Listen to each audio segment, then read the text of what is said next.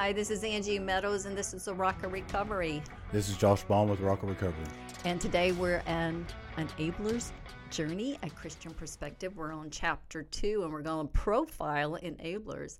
So, Josh, we have the primary enabler, of which I have been. I've actually been almost all of these enablers. Hmm. But when I was writing this book, I realized that there's a big paradigm in the family. The whole family is sick. And so we'll have the person with substance use disorder who will have a primary enabler, and then we'll have a co enabler. And then we'll have sympathetic enablers. We'll have entangled co enablers, detached co enablers, and unsuspecting enablers. And we're going to talk about each one of these and we're going to profile them and what they look like to keep the one with substance use disorder propped up. So start right there. When you disengage from the chaos of toxic relationships, you will be considered the enemy. Yeah when I decided to stop being the primary enabler, well, I became a co enabler for a while. I became a, a, sympathetic enabler. Then I was kind of a detached one. Then I was kind of an entangled one. and before I knew it, I had to just like, okay, I can't do this anymore, guys. And when I did that, mm, the primary enabler turned everyone against me and my family. And it's probably been a decade. And the only one that I've got back is was is the one with substance use disorder which realized that everything else fell apart. Hmm. and they're sober. Yeah. so i had to be the first one that stepped out. But when you step away from those that are enabling and you leave a person with substance use disorder to have their own consequences you're really considered the enemy. Yeah definitely. So dealing with other enablers when you stop enabling here's what to do the whole family may dive in and enable the individual with substance abuse disorder, except to be accused of being uncaring and cold hearted. You are only valuable if you can be used and manipulated. Mm, so the whole family's sick. Yeah. Mm-hmm. The person with substance abuse disorder may slander and destroy your character, exaggerate your past failures, and slip the meaning, flip the meaning of your words. Yeah, so uh, before you know it, all of a sudden you're being called into question and you were in their crosshairs and you're the problem. Yeah, because you're not doing what you're not you throwing do. money at it anymore. Yeah. You're like, nope, this is crazy. I'm out of here. And so now you're the problem. Yeah. it becomes gut wrenching to watch the lunacy, the lies, the manipulation, the confusion of impending squandering of life savings of elderly enablers or of your future inheritance. Yeah, all of it was squandered. Yes. All of it. And you know what? I didn't have anywhere to go at holidays anymore. Yes. I wasn't invited, and I was actually accused of wanting my loved one in jail, in the streets, uh, abandoned in the grave. You know, I was when I stopped this lunacy and stopped. I mean, we were a quarter of a million dollars into it. Yeah. We we we were going to end up in debt for 30 years and yes. not have anything and maybe even end up in bankruptcy if we didn't stop. Yes. Well, you know, the other enablers had money and they were just you know running through it and they had money they weren't going in debt to do this so after you know dozens of rehabs and realizing okay he doesn't want it yes i had to step back it is like watching a train wreck that cannot be stopped mm.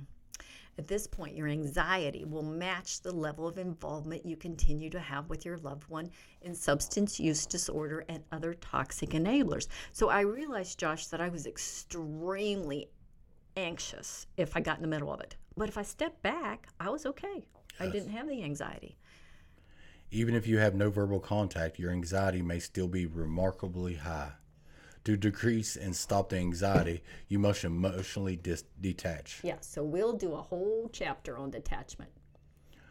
Uh, if the if there are elderly or unsuspecting honest people being consistently conned, we might keep some contact with them to speak truth and be the voice of reason. And sometimes that works and sometimes it doesn't because they think you're the enemy. So if you just keep calling back and chatting and maybe, you know, getting their groceries for them, helping them with their yard, just doing little things, maybe in a few months they'll realize that, oh, wait a minute, she's not the bad one. She's not the one taking all the money. She's not the one with the lies. So it does take some time yes. uh, to not be the primary enabler and then to help the primary enabler just kind of be that voice of reason. And sometimes they won't have it. Sometimes they're they don't want to hear it. You must stay emotionally detached and never give them cash.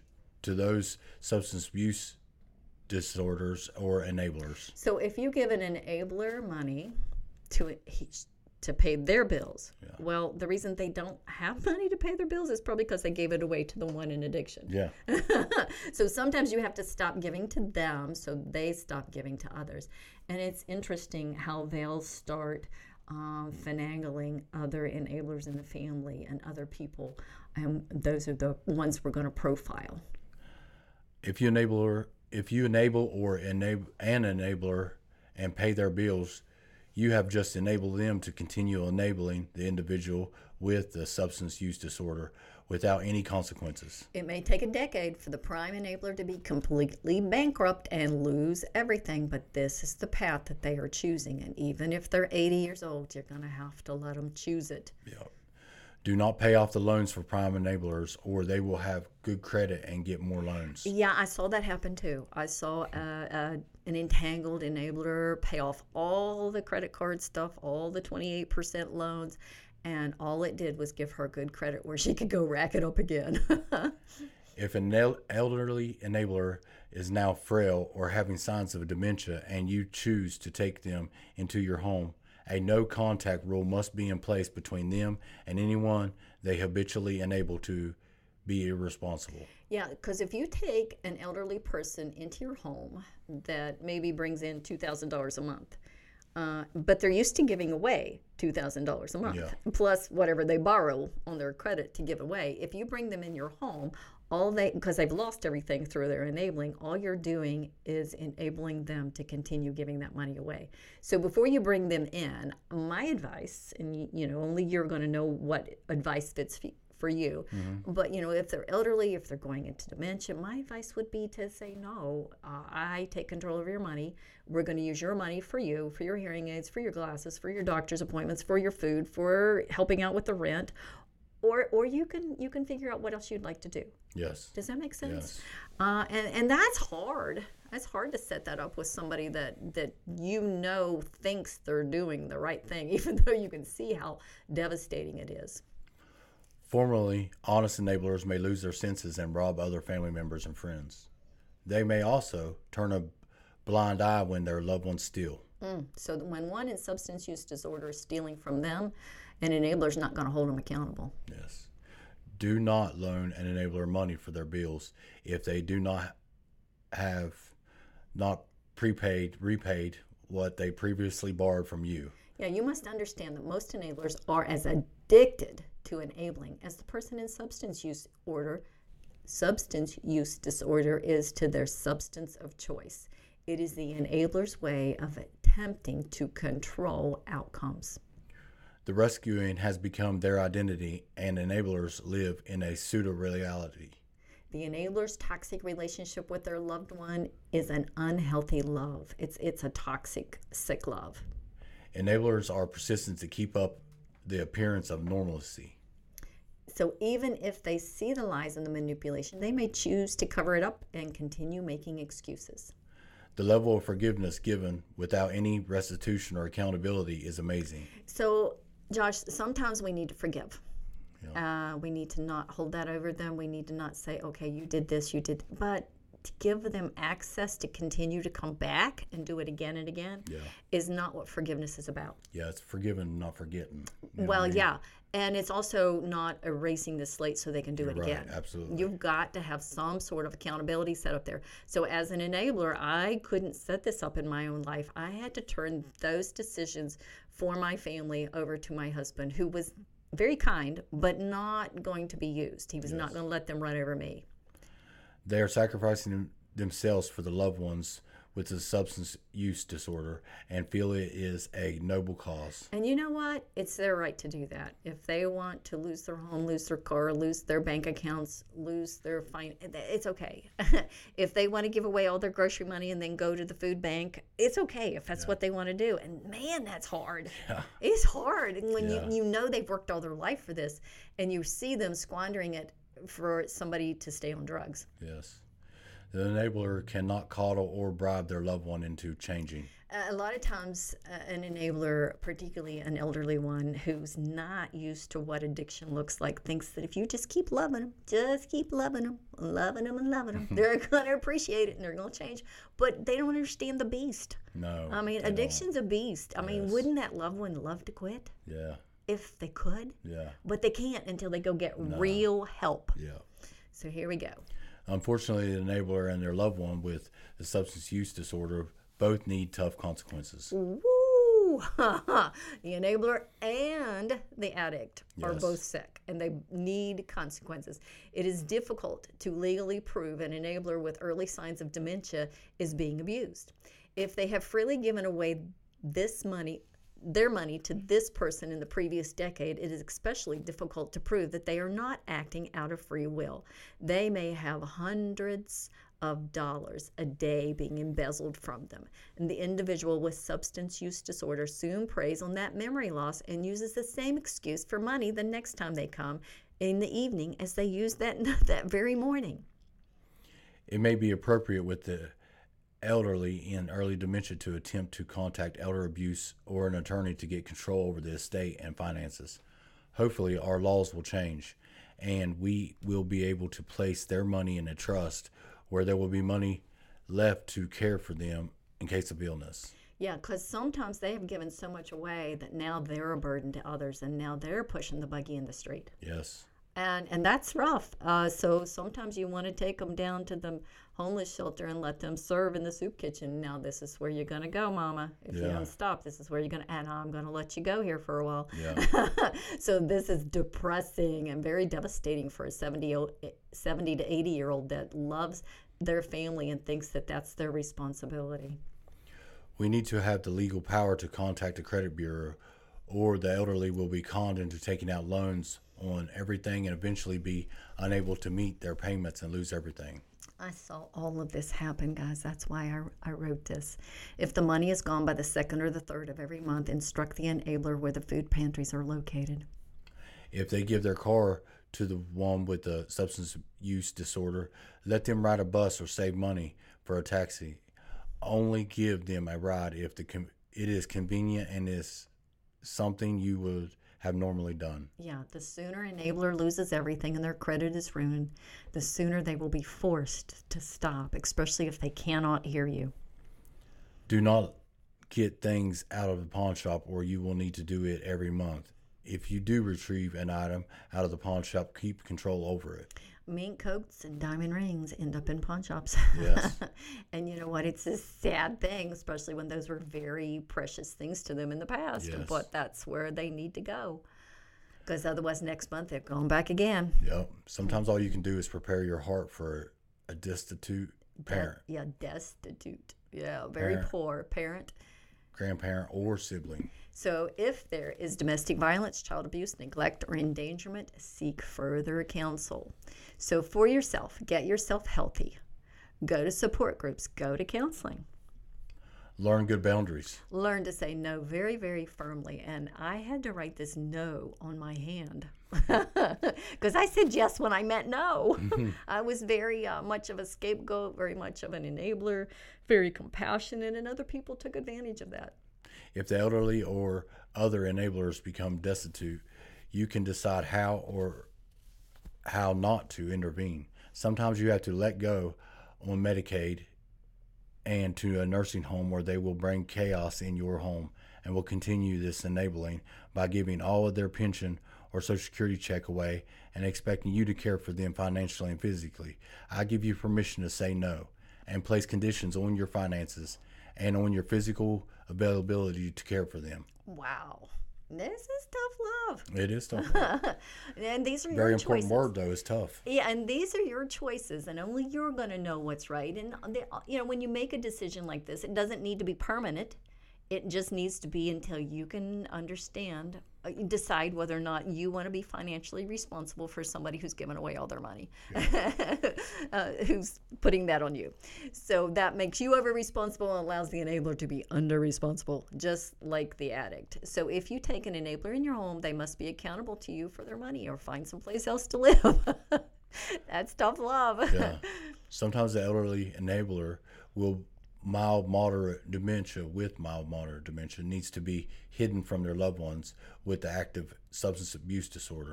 And we've done that before. We hit her for a good six months. Did you? we That's- did. Yeah. we did. He couldn't find her.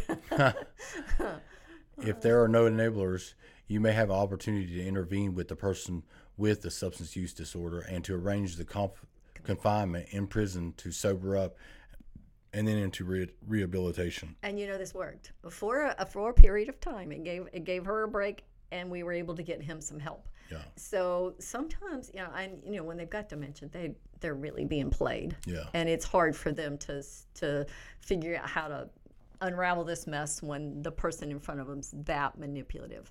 Yeah.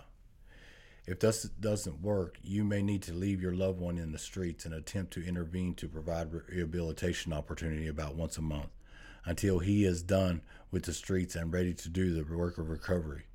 This is dangerous and needs to be a last resort with hardcore addiction behaviors. A safer option will be to work with the authorities to incarcerate them until he is ready to work a recovery plan. So several times when my loved one was arrested, we we would just we'd already have a rehab set up that would take him because his charges were you know were drugs, and we would uh, ask the court, can you remandate him to this place to do this program for this many months, and if he finishes. Um, he doesn't have to go back, but at any time that he would leave, he's got to finish out his sentence, which would, of course, would be a greater amount of time. And you know, they were willing to do it every time Yes. every time but it wasn't violent offenses it was um, it was just drugs Drug-related yes stuff. and they needed help more than what they were going to get in prison and the Yeah. and the prison system's overwhelmed overloaded so as a family member if you you know when they go to jail don't bail them out No. they need to sit Yes. and if they could have the consequence of a rehab Yeah. man that'd be a good thing Yes. and now, not that it will stick the first time, especially if they're a severe addict Yeah. and started at a young age, but it will be a good little point for them to start learning what recovery looks like, and maybe they'll choose it in the in the next uh, avenue of their life. The cost of stopping your participation in this lunacy may be relationships with your mother, father, step parent, siblings, children, spouse, etc. Stand firm. You can you can get one or two loved ones to stop enabling the other may learn quicker. Mm. Yeah, sometimes you have to just figure out which ones can hear you and work with them. So, at the very least, you can have your life back. You can turn your focus onto uh, your children, your other children, your friends, and the other loved ones who have been neglected. And what I realized is that I poured more energy into one child than I did the other three combined. Yeah. Does that make sense? Yeah. So the one with substance use disorder is always going to call and be nice and sweet and pleasant and helpless whenever they're trying to con their main primary enabler. And if you say no, then they're going to play the victim. And now they're going to wreak havoc. they may even triangulate. They may even threat- blame. yeah, threaten suicide, that type stuff, to try to convince you that they really need some help. And if you continue to say no, you may see a different person. Yeah. You may see a bully, a belligerent person, argumentative, a thief, a slanderer. So the reason you may say yes is so that you don't see this because you've seen it before. And then uh, if you back up once, you're gonna you're gonna get it again and again. So you may have to put up legal boundaries with this person. Um, so they may not stop until they land in prison. Yes. So Protect your identity or it could be stolen as payback. And so we're going to talk about the different enablers now and what each one of them looks like. A prime enabler. Obsessed with their loved one with the substance use disorder and how to rescue them from the consequences of poor choices. Yeah, and every time you talk to them, that's all they're going to talk about. They're not going to ask you how you're doing. They're going to basically talk about the problems of the other person. So then they have passive aggressive behaviors, and then they may manipulate uh, other people to help to be co-enablers. They may praise you if you do the enabling, but if you don't, they'll rail you. They might bribe you for good behaviors. They may blame you for the other person's problems. Uh, they may lie. they may be very sneaky and secretive financially. They could have very unstable boundaries. They could trust money to fix their problems. And they may desire to stop enabling, but they are relationally controlled by the one with substance use disorder. So, enablers will keep others on the hook to help enable the person with substance use disorder. These are relationships where the enabler uses and abuses others to benefit their loved one. They claim that they are being abused by you when you stop enabling them. So when the enabler is bankrupt, they may blame you, they may blame a spouse, they may prey on other innocent family members until other ones are blame, are bankrupt also. And I also saw this. There was a couple of them that went bankrupt trying to help each other, help the addict. So blaming others is a very honed skill and it's very it's chaos it's confusion. And when they can cast chaos and confusion in there you really can't tell who's to blame. Right. what you got to do is just get out of their crosshairs. So the person's life is characterized by cyclical confusion a denial of the root issues. Love them from a distance. Love them with your head josh yeah. And not your heart. Because yes. if you love them with your heart, man, you're going to get stabbed over and over yes. again. So, enabler cuts off anyone that does not help them enable. And they may completely be convinced that what they are doing is wrong and swear that they'll never do it again, but they don't have a backbone and they're going to do it again if they don't go get help. So, have your enablers whether it's you or whether it's somebody else, go get help. So, the primary co enabler, let's see what they look like. This could be a spouse, parent, step parent, gr- grandparent, adult child, sibling, domestic partner, etc. This unhealthy, unhealthy relationship allows the prime enabler to play the victim with others in the family by claiming some of the other co enablers are greedy, controlling, and do not love the one with the substance use disorder and will not care for their needs. Albeit, albeit, albeit the financial support is going for drugs, and the primary co enabler is usually very aware of this scenario. The primary enabler and primary co enablers have great conflict. This sets the stage of, for sympathetic enablers to feel sympathy towards the enabler. The co enabler may also have addiction issues. They can be functional and able to work or manage finances. Often they will escalate conflict so they have an excuse to use their substance of choice. Usually, this is a socially acceptable substance like prescription pills or alcohol. Wow. So, if you're a co enabler and you're using, uh, overusing prescription pills, you're overusing alcohol, and you're a functional ad- addict, uh, this is going to be total chaos for you. Yes. So, you do not see that you have your issues too. So, as a co enabler, I want you to start looking at your issues, your passive aggressiveness can you can be very responsible at times and then you can be very irresponsible. You can perpetuate multiple conflicts so that you can go use your prescription drugs or your alcohol. And, and because you have a home or a job you don't feel like you're as bad as the one that's in severe addiction in the streets so we got to look, each one of us, each one of us in this scenario, in this family is sick. Oh, each one of us has to look at ourselves and look at our own problems. If not, guilt will drive us to help others. Yes. and often the primary enabler is very good at keeping the peace and showing support and taking money from other ones that are around in the family. So I want you to wholeheartedly work on yourself. Um, I don't want you to enable the enabler to keep enabling those in active addiction. Yes. Instead, uh, get them counseling. You know, if you're giving them money anyway, pay the counselor. Uh, pay for take them to the Al-Anon groups, to the codependency groups, that type stuff. Take them to church. take them to church. They are relationally dependent and not strong enough to walk away. So if you're in a battle a co-enabler and enabler are living together and you know there's a lot of conflict because the addict keeps coming in taking the money. Then you're going to have sympathetic enablers where the primary enabler acts like they're a victim. So let's go through here josh. Believe everything the primary enabler says defends the primary primary enabler takes pity on the primary enabler because the primary enabler plays the like they are abused and used. Mm. they ha- may have distressful financial consequences. The primary enabler is compelled to rescue and assume responsibility for the one with the substance use disorder, and the sympathetic enabler frequently does not seem to understand the depth of his behavior. Tries to keep up with the primary enabler's doctor and rental bills. May even make sure their wants are supplied, eating out, hair dye, and other comfort items may buy flowers and little gifts to comfort the primary enabler and cheer them up. So when a primary enabler does not get their fix to be able enable to be able to enable their one in active substance use disorder, they're going to play victim. Yes. they're they're going to believe that if they just had money to help this one one more time. So the primary enabler will set up offenses between co-enablers and sympathetic enablers so they can't talk. Yeah. And they can't figure out what's going on, and they'll cast confusion. It's very much like an addiction. It is addiction. It is.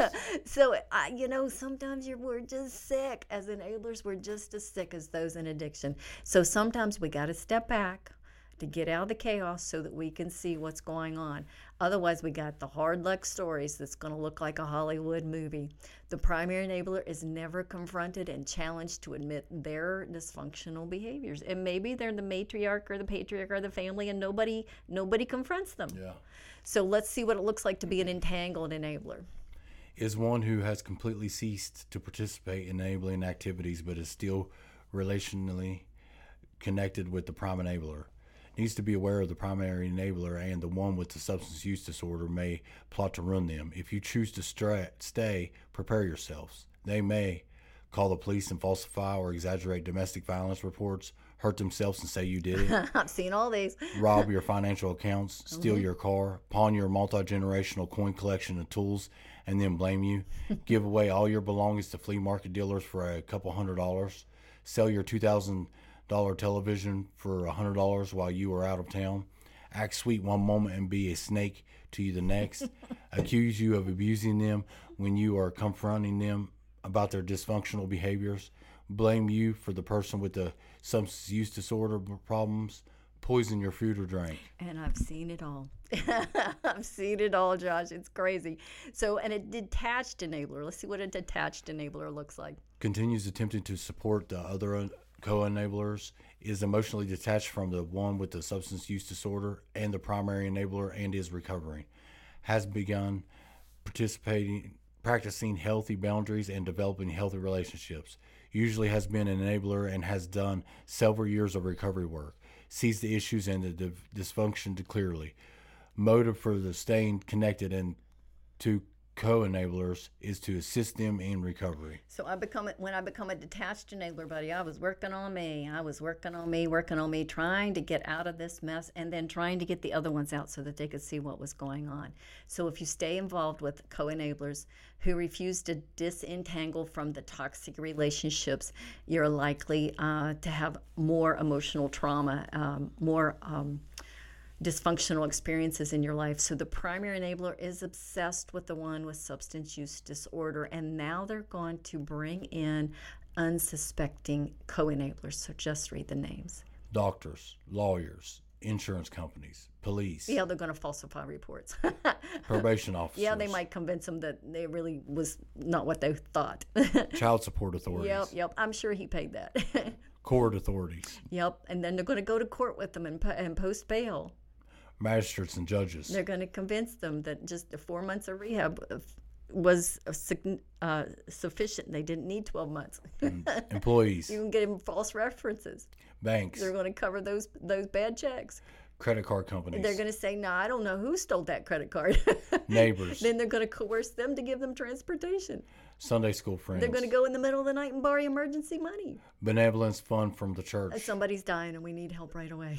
new lovers, Yeah, so they're going to help them get new lovers in. They're going to prop them up, look, make them look pretty, get them in a new car, and and then they're going to bring in other people to help them enable this person. I mean, I'm telling you.